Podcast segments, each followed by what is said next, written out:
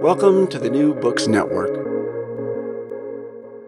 Uh, Doctor Endre Sashalmi, the uh, pr- professor of um, uh, medieval and early modern history at the University of Pécs in Budapest, Hungary, the author of many, many articles uh, in Hungarian and in English on the, uh, early modern Russia, medieval Russia. We'll talk about that those definitions in a second. His book, uh, re- issued from Academic Studies Press, Uh, part of their Russian Thought in Context series. Academic Studies Press is extraordinarily productive in uh, particularly earlier areas of Russian history that are somewhat neglected. His book is Russian Notions of Power and State in a European Perspective, fourteen sixty-two to seventeen twenty-five, assessing the significance of Peter's reign.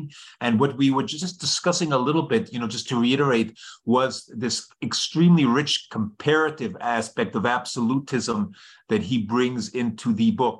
And I, and as I noted uh, to, to him, you know, in, in the U S in particular, but I think, you know, in lo- uh, many parts of the world, the, the earlier period of Russian history is neglected. I remember going, by the way, Andre, to a meeting once of, of, of an early Slavic association at one of the conferences where people were discussing the dearth of jobs and courses. So I'm, it's very pleasing to see, to hear and see that in your university, this, the students are exposed to this, to, you know, that comparative perspective, which they often lose. And they often get a heavy focus on the Soviet experience, because one of the things that I'll find uh, that I think is very rich, and you include this in your epilogue, but I'll get to that, is that, you know, and you, because you you you make implications about the present day, or even the uh, present day situation in Russia up to two thousand twenty or so, is that without understanding the earlier perspective or understanding the earlier history, one often gets, one focuses too heavily on the Soviet experience as influencing everything. And this, and in your book, you get this earlier experiences and how it might have shaped present-day Russian conditions. And what I would like to start with our first question, which which would be, uh, you know, and this is sort of reiterating what we just started to talk about. You know, what is the, you know, what are the aims of your book? What are some of the main arguments? And w- what I would like to refer to uh, clearly is, in, in in your introduction, you note this.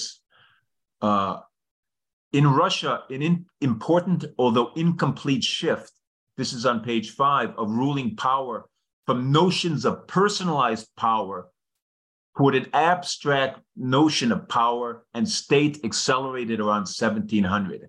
That is when the modern cons- concept of state and sovereignty came to influence Russian thought on power.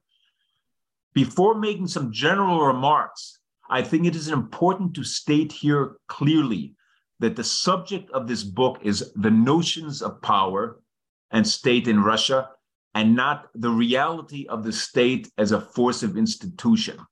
So essentially, when you introduce the book in that manner, what is the big, what are those big questions that you hope to answer in the book? Um, okay, so um, uh, first of all, if I should uh, uh, summarize uh, uh, the differences and, uh, and the whole uh, the concept of the book, I would uh, say, first of all, that, uh, as you mentioned, the highly personalized uh, perception of power, which was a characteristic uh, uh, not only of the, the Muscovite uh, uh, period, and then I will speak about uh, the, the peculiarity of uh, Muscovite ideology uh, a little bit in uh, details. Mm-hmm. So uh, the power is associated with the person wielding it. Uh, one very um, eloquent example of this, that uh, in the Muscovite era, uh, uh, the, the biblical uh, the biblical sentence uh, of uh, in from the letter of Saint Paul to the Romans, that there is no power but of God, uh, was even erroneously quoted quoted that there is no ruler uh, uh, but uh, of God. And uh, I would say that this kind of highly personalized perception of uh, power uh, did not come to an end uh, even after the infiltration of uh, Western political uh, uh, concepts, uh, that is the appearance of the modern concept of uh, state, and uh, when, for example, uh, the idea of the common good was linked to Gasudarstvo, which from the early eighteenth century uh, uh, probably can be more or less translated uh, as a uh, state. But this highly personalized perception of power is, uh, is with us today uh, in Russia. And one reason of uh, it, I think, is linguistics, uh, come, is, is linguistical, uh, because the word Gasudarstvo, uh, which nowadays means state, comes from the Uh, word Gasudar, which mm. in the fifteenth, sixteenth, and even seventeenth century centuries one was uh, one of the most important titles uh, of the Russian rulers, roughly meaning legally unlimited uh, ruler. And since Gasudarstvo is derived from that word, that's why this personal uh, connotation Uh, uh, has been preserved, despite of the fact that, of course, Gasudar from the eighteenth century onwards and the nineteenth century simply came to mean uh, ruler uh, in uh, general. The second yes. important issue, what I would like to emphasize, and I go a little bit into details Uh, of, of Muscovite political ideology to understand this uh, whole framework. So the second important uh, point, uh, that is uh, the unimportance, or I would say indifference, attributed to a legal constitutional limitations concerning the ruler's uh, power, because Uh, these uh, limitations, according to, I think, mainstream Russian perception, uh, hinder effective uh, government, uh, that is, uh, they hinder uh, the effective functioning of a strong uh, state. And here comes the third point, and the first, the first and the second, of course, are closely uh, uh, connected. And the third point is Uh, the importance uh, attributed to the state uh, itself. And this great importance, of course, uh, uh, came uh, from uh, the reign of uh, uh, Peter uh, the Great. And of course, uh, uh, the state uh, in the mind of the people most of the time is associated with uh, the person, be it a Tsar, be it a party secretary, or be it a uh, president. So that's why there is an epilogue uh, on the so-called Gasudarstvennost, which is very difficult to translate into Russian. Generally, it is uh, translated as uh, state. Uh, uh, it has one meaning, statehood, but uh, of course, it has a, a an emotional component, an, an affectionate aspect towards the state, uh, which can be uh, uh, probably uh, can be probably uh, described, as Richard Sakwa translated it, as uh, the, the sentiment uh, of statehood. So, and probably we can discuss that uh, at the end uh, of the uh, interview. But if so I can I go. Okay. Oh, I was gonna. I was just gonna say one. One. Let me interrupt. So you, when you, when you discussed just now this issue of the Gasudar and the, uh, the idea of the person, you start your book in fourteen sixty-two with Ivan the, Ivan the Third. When so he when he becomes uh, he's takes this title, I suppose, of Tsar, apparently, and so forth. So you begin with him. So is that how you sort of define when you talk? You just mentioned Muscovite political culture. So Muscovite political culture is essentially the idea of ruler by the by, of individual. That's really what the, it's the main constant it's, it constitutes. Yes, one point, but uh, but I uh, then I can uh, make some other uh, uh, clarifications. Yes. So. Please do. Uh, Not, not only just the, uh, the highly personal perception of uh, power, uh, but uh, the, so to say, uh, God-dependent interpretation of uh, that power. And uh, as uh, Daniel Rowland has formulated it uh, quite uh, succinctly, Uh, when, when he wrote in one of his uh, writings that uh, if, remo if we remove God and uh, uh, uh, if removed God uh, from this whole theoretical uh, uh, framework structure uh, and the relation of God with Tsar and the people, we are left without any coherent set of ideas uh, at all. Yeah. Uh, uh, closely related to that is the simplicity of Muscovite ideology, because uh, it was very uh, easy to justify Muscovite ideology by simply uh, referring and using biblical uh, biblical quotation. The, the linchpin of this whole ideology, uh, ideology was Uh, the sentence coming from the book of Proverbs, uh, which in Russian sounds that the Tsar's heart is in God's uh, hand. And this uh, uh, has a continuity from the sixteenth to the twentieth uh, uh, century. And uh, it was really, uh, so to say, the trump card of the uh, a trump card of the ideology. So this uh, this is another aspect uh, of the of Muscovite uh, perception of uh, power. So the simplicity and uh, the use of uh, almost exclusively this kind of uh, uh, uh, biblical uh, biblical uh, borrowings. Uh, besides uh, the one I quoted, that the Tsar's heart is in God's uh, hand, of course, uh, uh, the, the, the sentence of Saint Paul that there is no power uh, but of God, or fear God and honor the Tsar as far as uh, the, the obedience uh, is concerned. Uh, a further very important, uh, very important uh, characteristic of this Muscovite ideology, that it was, uh, uh, so to say, image-based. So it operated with different images. Uh, that is, the good ruler was the image of God, uh, uh, like uh, with uh, Joseph of Volokolamsk, and the bad ruler uh, was the devil uh, in his view. And uh, uh, finally, uh, one or two aspects. Uh, Russian Muscovite uh, Russian ideology did not uh, use legal philosophical argumentation uh, regarding the perception of power, and it was uh, the characteristic which changed uh, uh, beginning from Peter uh, the Great. However, I would say the core, this uh, God-given power and this highly personalized power, uh, I mean this perception, Uh, really did not change, despite of the fact that uh, uh, Western concepts of uh, sovereignty, uh, sovereignty, for example, natural law, uh, social contract, we can probably talk a little about Uh, later about them, were integrated into the uh, integrated into the argument. And just one or two uh, one or two uh, more uh, characteristics to uh, to end uh, on this uh, question. Uh, so as, as Nancy Siltz-Coleman uh, uh, defined, uh, uh, Muscovy uh, conceived herself as a religious community, as a godly community with the Tsar as its uh, head, who was appointed by God, and uh, the Tsar uh, was thought to have owned everything in the realm.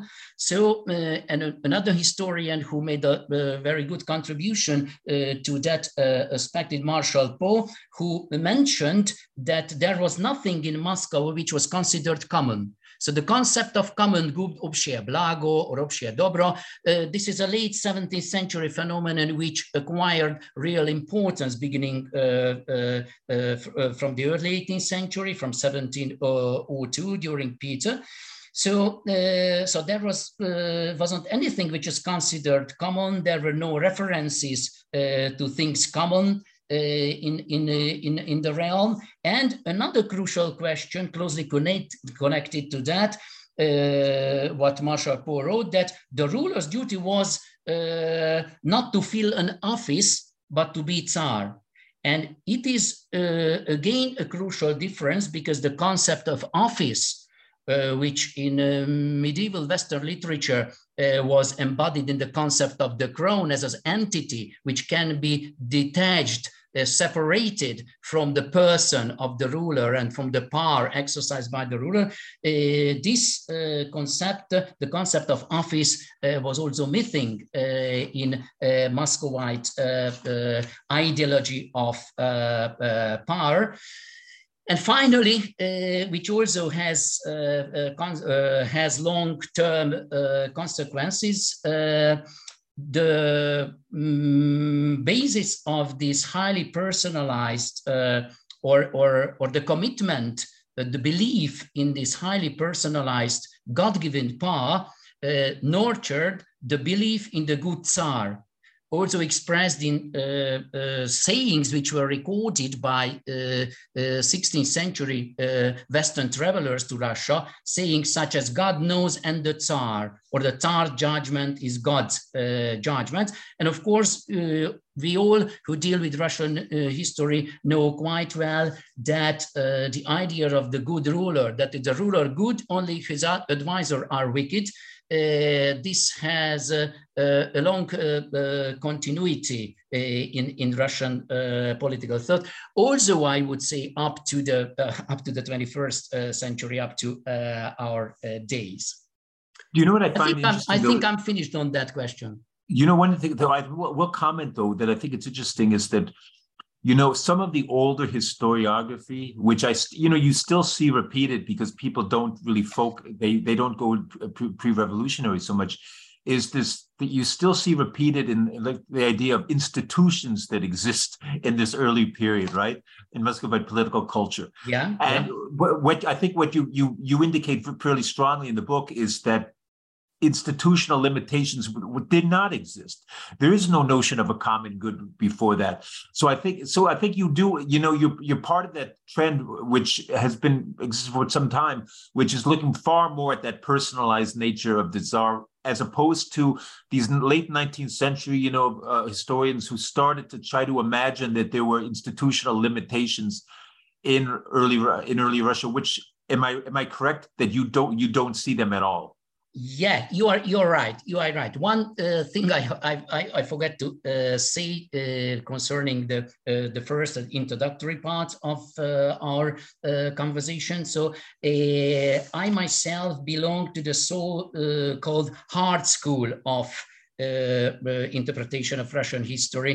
Of course, uh, this uh, kind of uh, uh, labels that hard school and soft school uh, are used uh, uh, to identify those historians uh, who, uh, I mean, the hard school uh, historian emphasizes the differences, the soft school historian uh, emphasizes rather the similarities uh, with uh, uh, Western uh, uh, Christendom.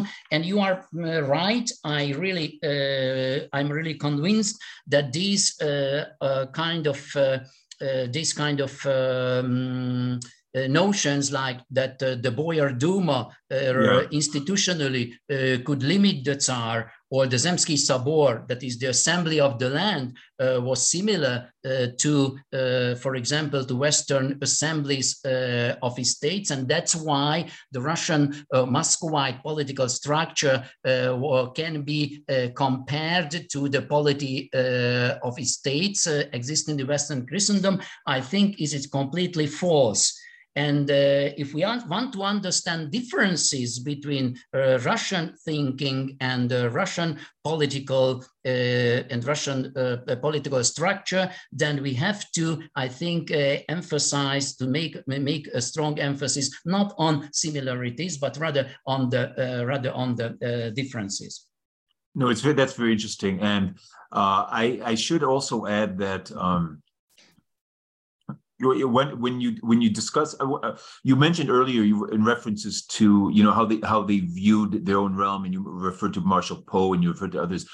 If if if I can ask a question that I'm trying to think of a proper definition for how you would do this, but how would the ruler have viewed the people? If that's if, if I can use the word people, not not sort of the elite, but in general, would how would they have viewed them as their in the realm? Would they have viewed them with any distinction other than perhaps slaves, or would they would they would they view them in, in just property, purely as property? Uh, uh, the Tsar, as, as also Marshall Poe claims, and I, I completely share uh, his view. The Tsar considered uh, himself a uh, uh, kind of uh, um, owner. Uh, owner of the kingdom, owner of everything, uh, own, owner of the uh, of, of, of the state, uh, let's put it this way, owner of the realm, uh, and uh, owner of everything and everybody uh, in it, like uh, uh, the saying which I quote in a book attributed to Ivan the Fourth, that uh, uh, everything belongs uh, to God and uh, uh, a Tsar, uh, for example. So Marshall Poe used, uh, if I'm not mistaken, uh, the nomin nominal universal uh, proprietorship uh, for this for this kind of uh, uh, for this kind of. Uh, uh, Uh, perception, which implied, of course, that uh, everyone had to serve the ruler in one uh, capacity, and depending uh, which uh, uh, function uh, the certain uh, group or a person uh, performed, uh, of course, uh, the rank of the group or the person uh, depended uh, depended uh, on the nature of the service uh, done uh, nature of the service done uh, to the ruler.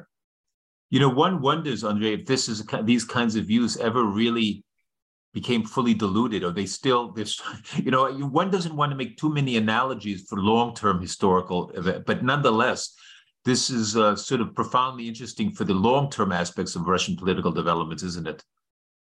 Yeah, yeah, yeah, of course. And uh, if we uh, move to, for example, to uh, images, to Uh, to, uh, to emblems, uh, uh, for example, when uh, uh, the personal seal of Peter the Great uh, will be uh, uh, hopefully shown, then yes. uh, it, uh, there is a very uh, interesting uh, explanation concerning the relationship between uh, Russia, the state, and the uh, ruler, because uh, this, uh, uh, this image shows uh, uh, Peter hewing out uh, Russia Uh, out of a, a rough uh, stone.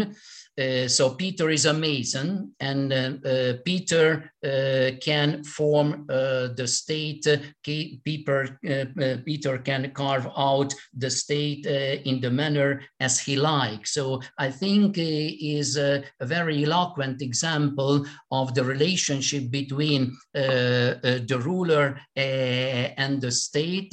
So the ruler, the person of the ruler, or the person of the head of the state, again, be it a Tsar party secretary or, or, or president, is always much more important uh, than uh, the state itself. And of course, it comes from that uh, uh, perception, uh, which I tried to uh, highlight the, uh, uh, before, uh, the highly personalized perception and uh, the idea that the ruler is the, so to say, uh, owner of the realm.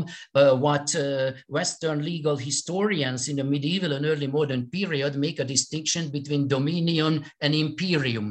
Uh, yeah. That is uh, ownership and, of course, uh, or sovereignty. Uh, uh, let's let's put it uh, very uh, simply. And uh, one of the things that you you refer to, and we'll, we're getting to, uh, I think, of the, of the crucial part of your book on Peter the Great, but I wanted to ask you a little bit about Westernization, which you referred to uh, quite a bit. You know, in, because so much of the so older Soviet historiography, of course, did not want to deal with Westernization. They wanted to deal more with connections rather than influence. But your book is rich on influence as well.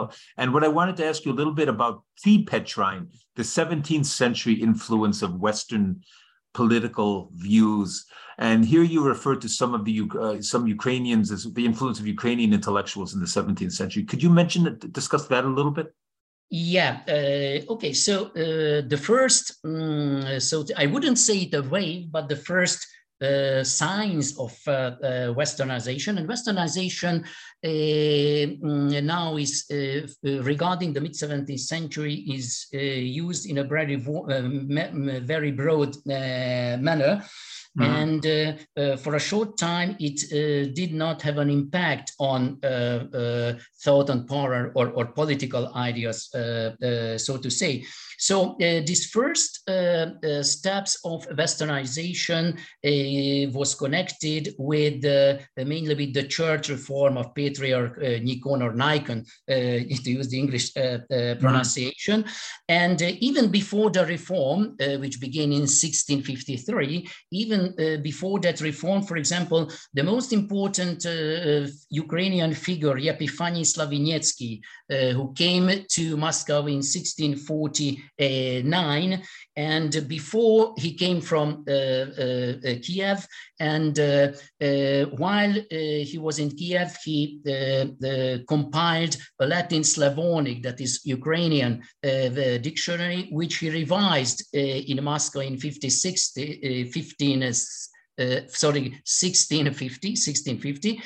And uh, of course, it uh, could have an influence on the uh, terminology. But the first real, uh, uh, I would say, um, sign of Westernization was an une unexpected or unforeseen consequence uh, of the church reform connected with uh, Nikon, when uh, uh, Patriarch Nikon and Alexis came to into conflict with each other, uh, beginning from uh, sixteen fifty-eight. Mm-hmm. And that was the time, uh, that was was the time when, uh, for example, the theory of two powers, uh, which in uh, Western Christendom, uh, debate between the uh, sacerdotium and the regnum, that is a priesthood and kingship, in in in Nikon's formulation, uh, sveshenstvotvo I tsarstvo, that is the the priesthood and the tsardom.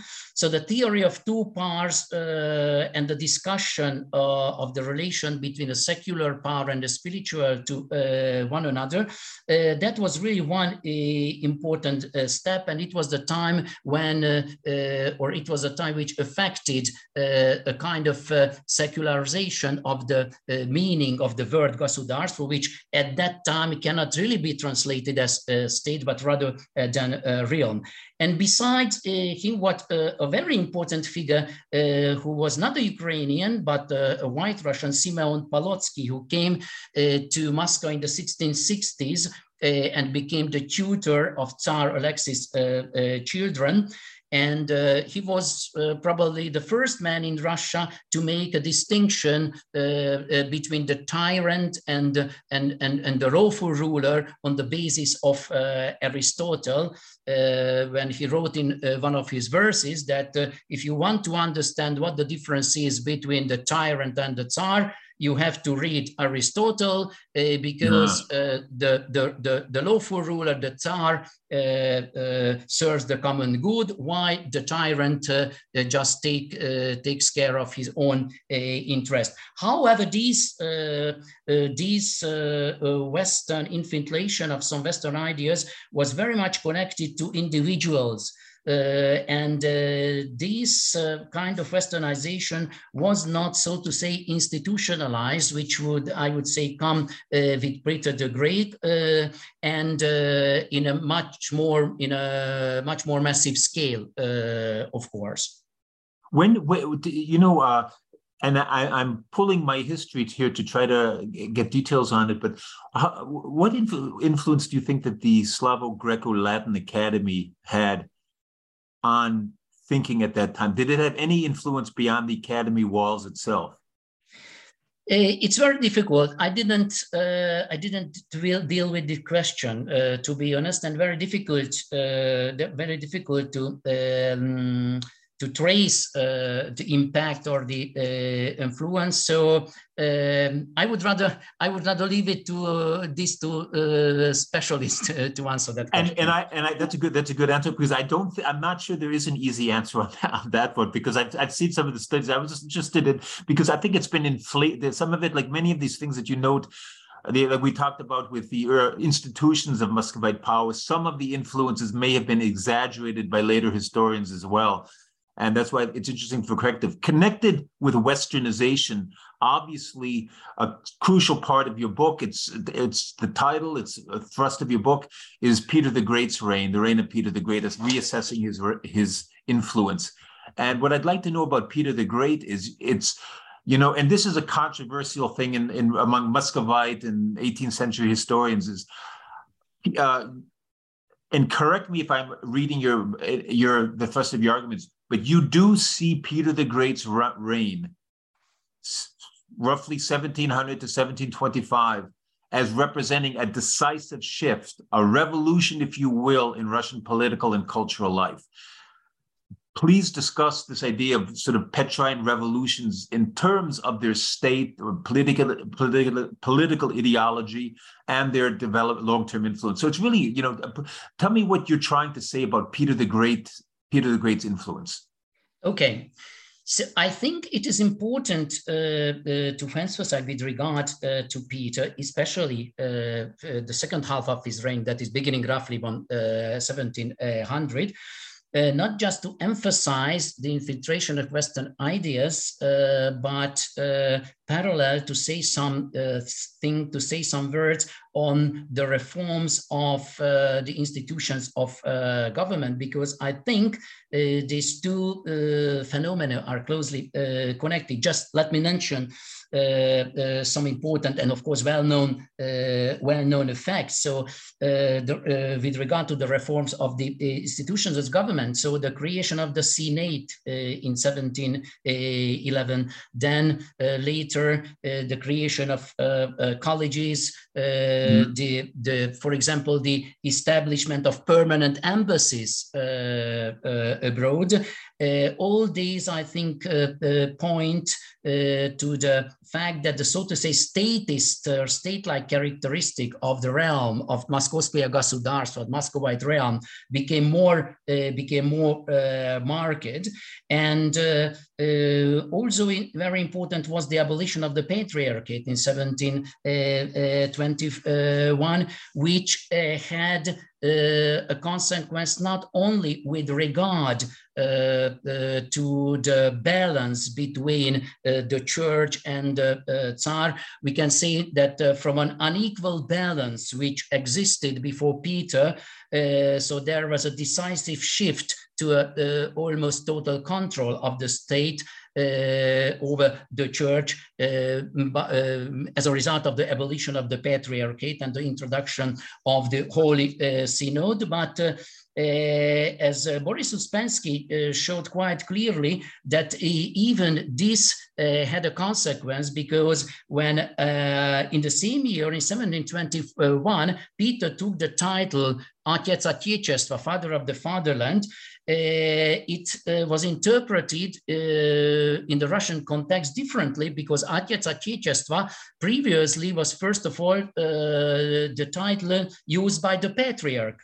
And since after seventeen twenty-one, there was no Patriarch, and Peter yeah. took this title, that's why the Patriarch's charisma uh, was even transferred and uh, uh, contributed to the sacralization uh, of the uh, ruler. So uh, it was a kind of uh, ambivalent, uh, ambivalent effect uh, as a result of uh, this. But moving to the, the new conceptual, conceptual language, Uh, of course, I do not say uh, that uh, there was nothing before Peter, and I try to argue in a book that there were certain important steps with regard mm-hmm. uh, to the acquisition of this new conceptual language. For example, the smuta, by uh, no means, uh, the smuta, uh, no doubt, sorry, no doubt contributed Uh, to uh, a kind of detachment uh, of the person of the ruler from Gasudarstvo, because uh, for a while there was uh, an, an interregnum. And also uh, from the sixteen sixties to the sixteen nineties, there was a kind of uh, uh, there's a kind of uh, uh, decades of fermentation, as uh, uh, Dan Rowland uh, called it, when, for example, such uh, phrases that affairs of the uh, of the state or or the use of the word subject uh, became uh, more uh, frequent. But from seventeen hundred uh, onwards, uh, uh, I think uh, uh, the scale uh, was very different. And uh, not only, uh, we should not, uh, previously, most of the authors concentrated on, uh, mainly on political vocabulary, with the increased use of Gasudarstvo, mm-hmm. uh, then, uh, uh, of course, uh, um, almost uh, obligatory Uh, the phrase of Petrine decrees was uh, the, the common the common good or common uh, utility. But very important uh, was the visual language. Uh, the visual language, uh, because uh, from uh, that time on, uh, pagan antique, uh, uh, pagan antique uh, imagery, uh, mythology, antique mythology, helped in the, so to say, uh, in the apotheosis of the ruler, because Peter was compared to Mars and Hercules. Uh, however, previously, uh, ancient mythology was banned by the uh, Orthodox Church. So it was one uh, very important uh, novelty.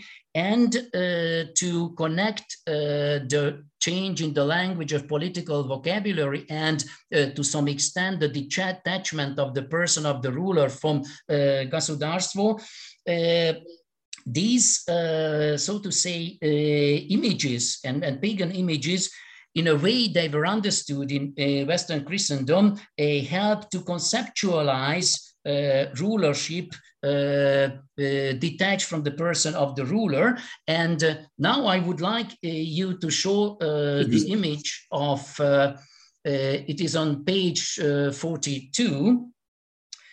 And uh, it is uh, the fr frontispiece, the frontispiece of the symbol book of Peter uh, the Great. And uh, let me go back here a little bit, page forty-two. And yeah, for I'm, I'm hoping all of our readers, will, our listeners will be able to see this, uh, but we're going to give a, a wonderful description in any case. Let me just get to that in a second. Are you able to see this, Andre? Yes, yes, yeah, I can let see. Me, let me get to that in a second. Yeah, okay, just, it's moving, fine. Okay, yeah. It somehow went back, uh, let's see, page forty-two and of, okay, just a little bit, yeah, and with the, okay, great. Oh, yep.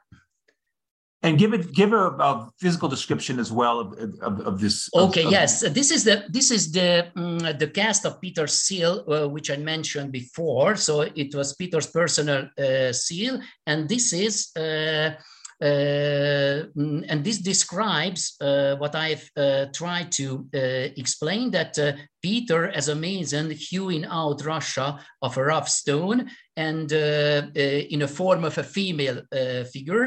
Uh, the woman is half-formed, uh, the woman is crowned, uh, holding a, a scepter in one hand and, and an orb uh, in the other. Uh, above, uh, and, and of course, uh, this is the figure of Russia. And by the way, the female personification of the community or of the state, which was Uh, at that time very characteristic uh, of uh, uh, Western European uh, visual political thought, came to Russia just with Peter uh, the Great. And this is one of the very first images where uh, Russia Uh, is uh, uh, allegorically personified as a as a female figure. Uh, above the head, there is of course a radiating triangle. Uh, it can't can't be seen quite well, but uh, in the triangle, the name of uh, God uh, is written in Hebrew, and uh, uh, and on the rim we can uh, we can uh, read the adjuvante in Latin, which means that with the help, and of course putting together with the help. Uh, and of course the radiating triangle uh, symbolizing God. Uh, the whole the message of this uh, the message of this personal seal is that uh, Peter, with God's help, with God's providence, uh, so to say, Uh, uh, hewing Russia out uh, of the stone, uh, or uh, in other ways, uh, making Russia in accordance uh, with uh, his intention, how Russia uh, should uh, look like. You know, so, it's, and it's, by it's, the, it's, oh, I was going to interrupt and say, one, it's interesting that so many of these eighteenth century people who used to study Freemasonry in Russia often looked at, you know, because the symbol was polishing the rough stone, right? Russia. As, yes, as yes, yes, yes. Yeah. There is a, yeah, and Robert Collis has written a very good yeah. book and article uh, on that. Yes, uh, there are Masonic, there are Masonic symbols uh, in it, and you, you are you are right. You are right. And one and one interesting thing with regard to uh, pagan mythology, uh, and it will be connected, and it will connect us uh, uh, to the next uh, image, that uh, this is the adaptation of the ancient story of uh, Pygmalion and Galatea. And uh, uh, this uh, image, this Pygmalion and Galatea, uh, is included in the book, the frontispiece of which we can see uh, here. Okay, fine. Fine, fine, fine, okay. Uh, thank you very much.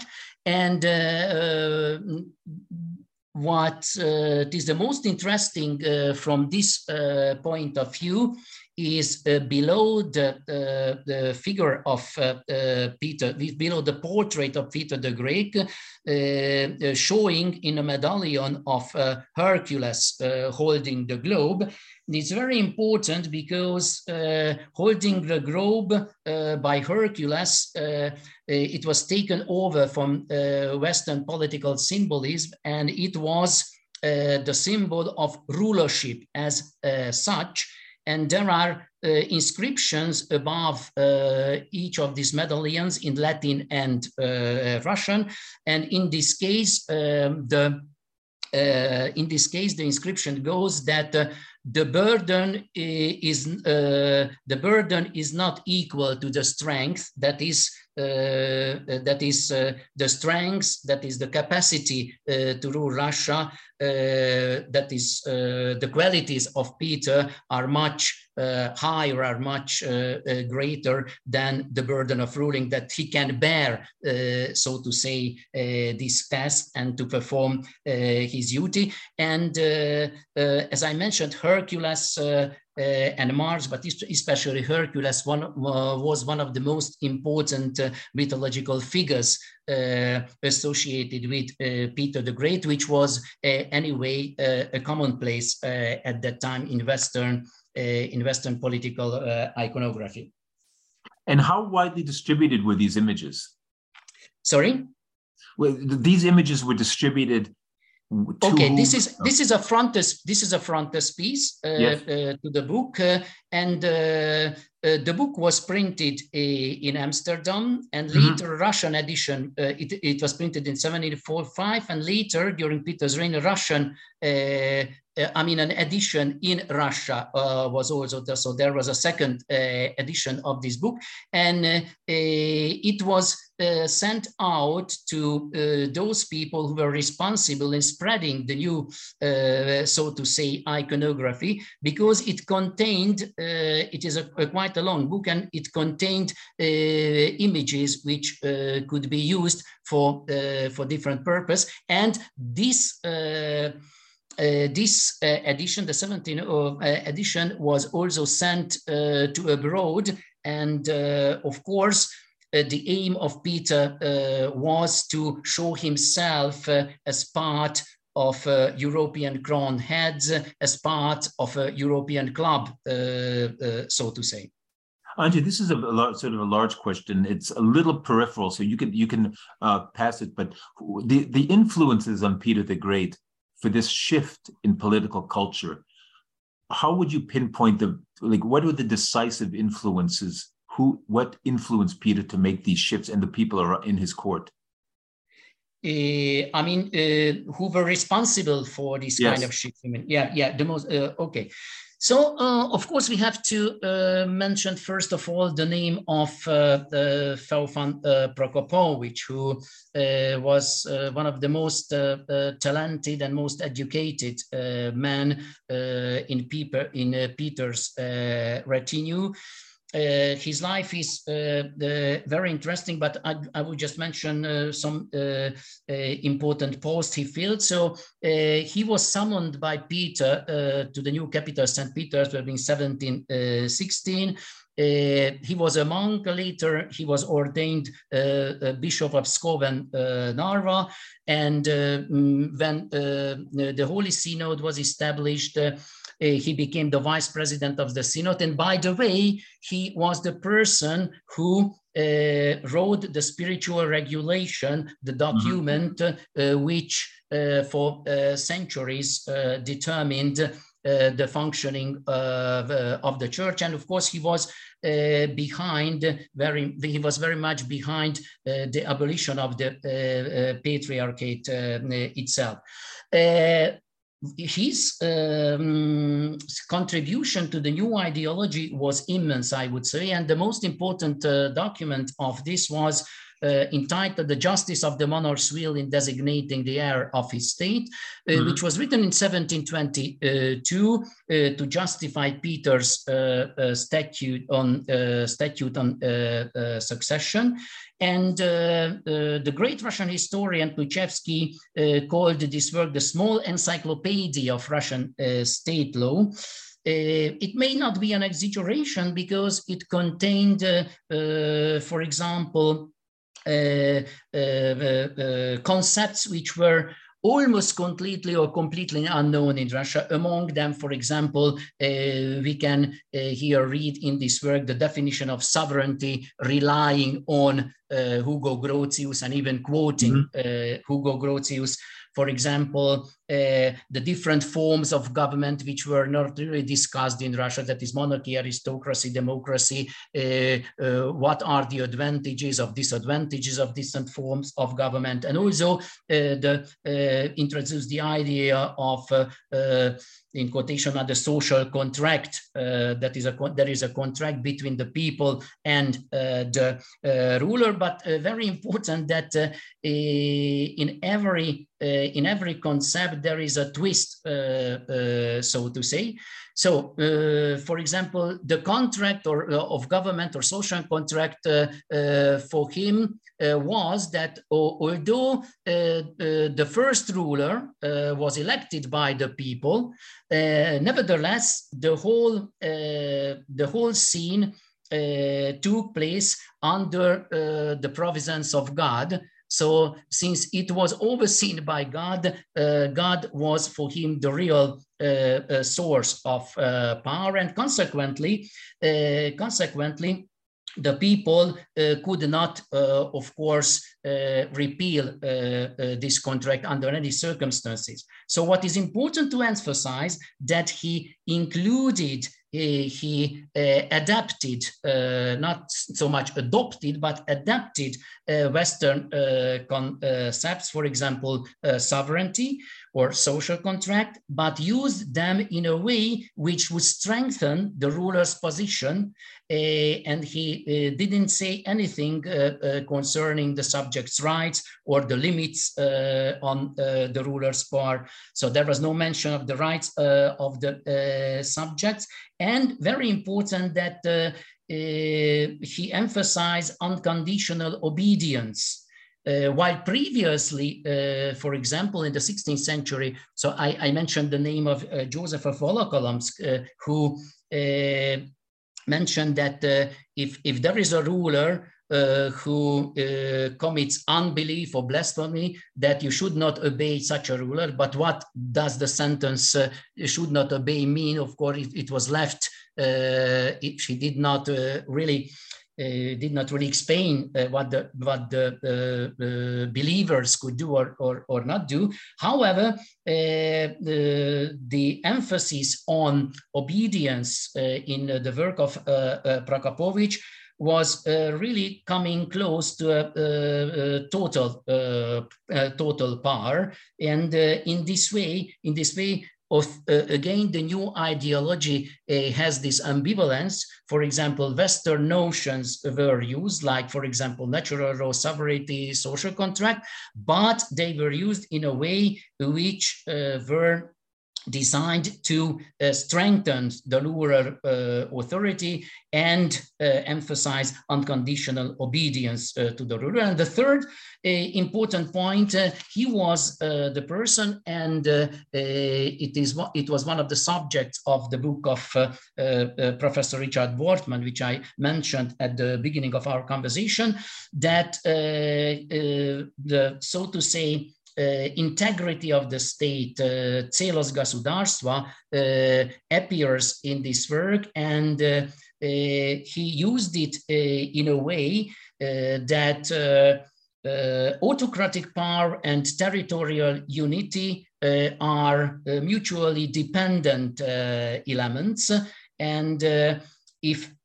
either of them is uh, affected in an, any way, it would lead uh, to a, a disaster, it would lead to a catastrophe. And that's why uh, he is considered, so to say, the father of the Russian state uh, narrative, by emphasizing the close connection between territorial integrity of the empire on the one hand and the autocracy as the only feasible form of government uh, for Russia, which was taken up in the eighteenth century by historians like Tatishev, and later in the nineteenth century by uh, Karamzin.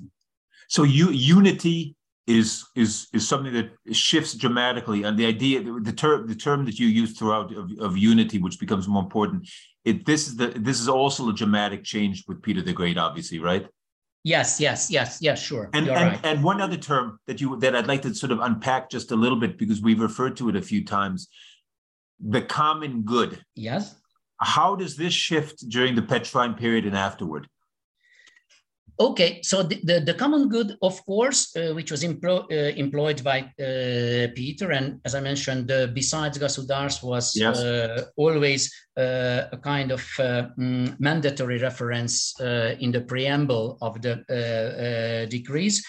Uh, most of the time in Peter's reign, I would say, as I write in the book, was rather a lip service, uh, so to say, to uh, look Uh, to look more European.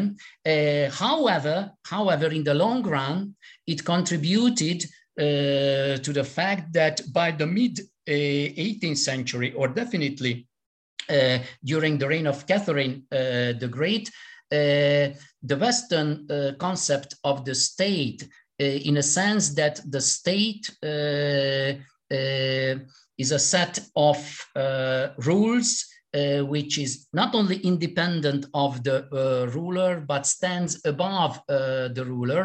And it was uh, possible, for example, to uh, uh, to use uh, the concept, the modern concept of state, uh, in a way uh, to oppose uh, the interest of the state uh, to the interest of the uh, ruler. So in the long run, it contributed uh, to the emergence of the modern uh, concept of uh, the state uh, in Russia.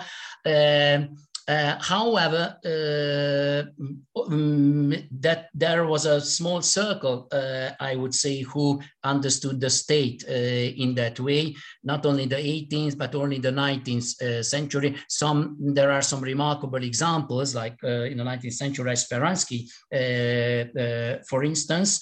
Uh, but uh, because of uh, the linguistic Uh, link or connection between Gasudar and Gasudarstvo, uh, it uh, really hindered, it really hindered the, uh, so to say, full reception. That's, that's the, uh, the expression I was looking for, the full reception of uh, the Western concept uh, of the state.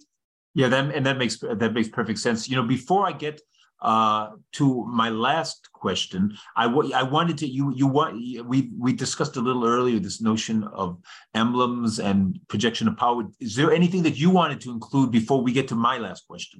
No, no, no, that's, uh, I think, uh, yeah, I think we covered more or less, yeah. Okay, my last question deals with, uh, and it's your, it's your epilogue, but it covers much of, you know, it sort of nicely summarizes your book. And this is, you know, and you you don't have to dwell so much on contemporary politics because your book isn't really, it's about, but it's, it's wonderful in terms of analogy.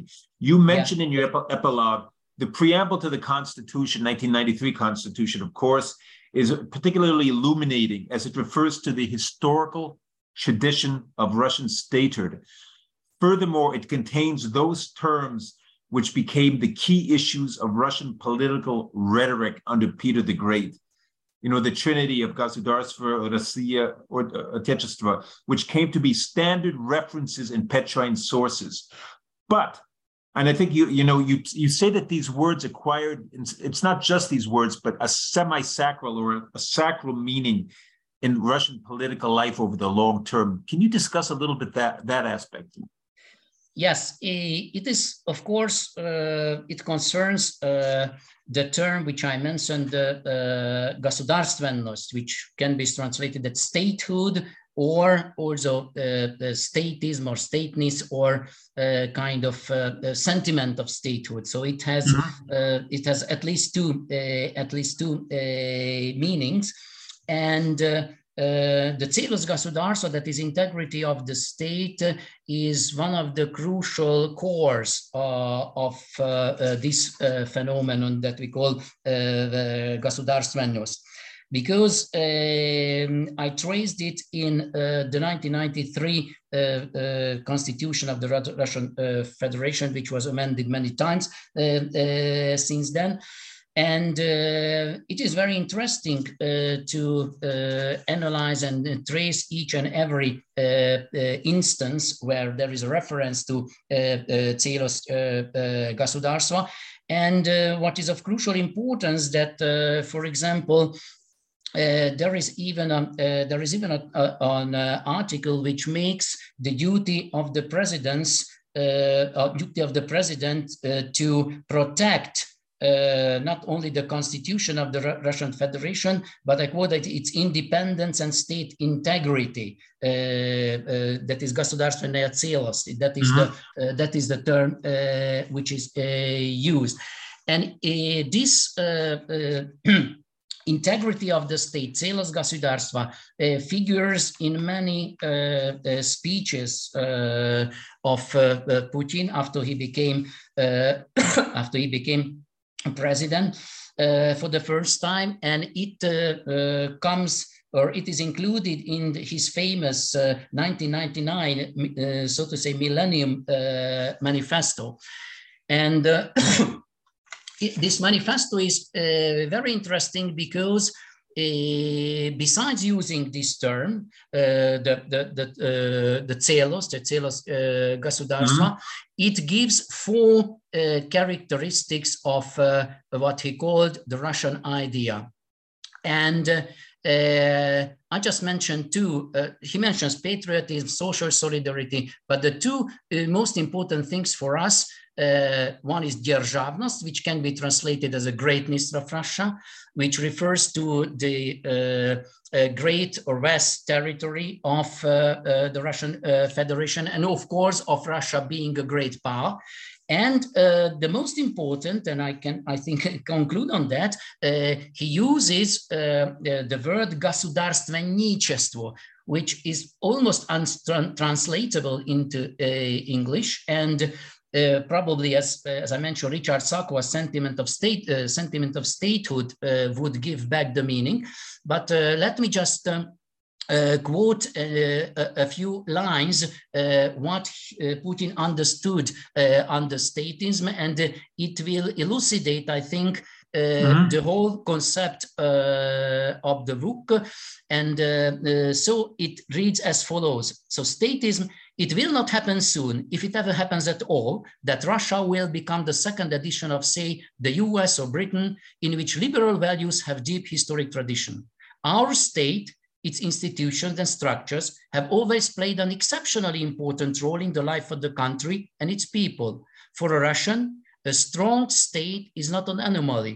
It is not something which should be fought with. Quite the contrary, it is the source and guarantor of order, the initiator and main driving force of uh, any uh, change. And modern Russian society doesn't identify a strong and effective state with a totalitarian one. So that's the end of uh, quote. What is important for us, uh, the strong state, the emphasis on the role of the state, as uh, we could read here as the guarantor of order, initiator uh, of change, uh, which is uh, nothing else, I would think, just the replacement uh, of the term state uh, with that of the good Tsar. So the good Tsar, who is the guarantor of order and the initiator uh, of uh, uh, all uh, changes uh, in the state. And you can see that, you know, not to pull, push the analogy too far, but you can see any challenges to this unity in, and the power of the, of the ruler is, can be seen as it is in, in many senses as leading to chaos and to, to treason, right? So in that sense, what, and yes, you know what I yes. think? And you, yeah, know yeah, I find yeah. just, you, you conclude your book, which I think is wonderful because you, you've just touched on it. You concluded with this idea that you hope to somehow capture the mentality of the political culture, because yes, it's really yes. it's that's that's a difficult thing to do, but it's absolutely crucial, right? Because otherwise it becomes just description rather than analysis. And do you th- so at the end, do you think that you've captured the the mentality of of Russian political culture well?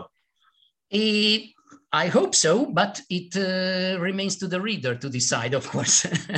After... I, I, I, I'm persuaded. I think it's very persuasive in the long journey. I think it's not, uh, as again, you, people can make two, you know, analogies too far, but I think this does give a wonderful description of what Muscovite political culture was, how it shifts toward the Petrine period, key terms that have become sacral over time. And I think what's missing in many of the accounts, which wasn't missing in yours, is also the comparative aspect, which is often ignored. It was a pleasure to speak with you today. Thank you. Thank you, Mariach. Let, again, thank let, you for the questions and the invitation. Let me just say that, uh, once again, the book is Russian Notions of Power and State in a European Perspective, uh, Professor Endre Sashalmi from University of Pécs. And it, it's a one, it just was issued last year, and I strongly recommend it to our listeners, to move from listeners to viewers. And thank you very much. Thanks. Thanks, Stephen. Bye. Bye-bye.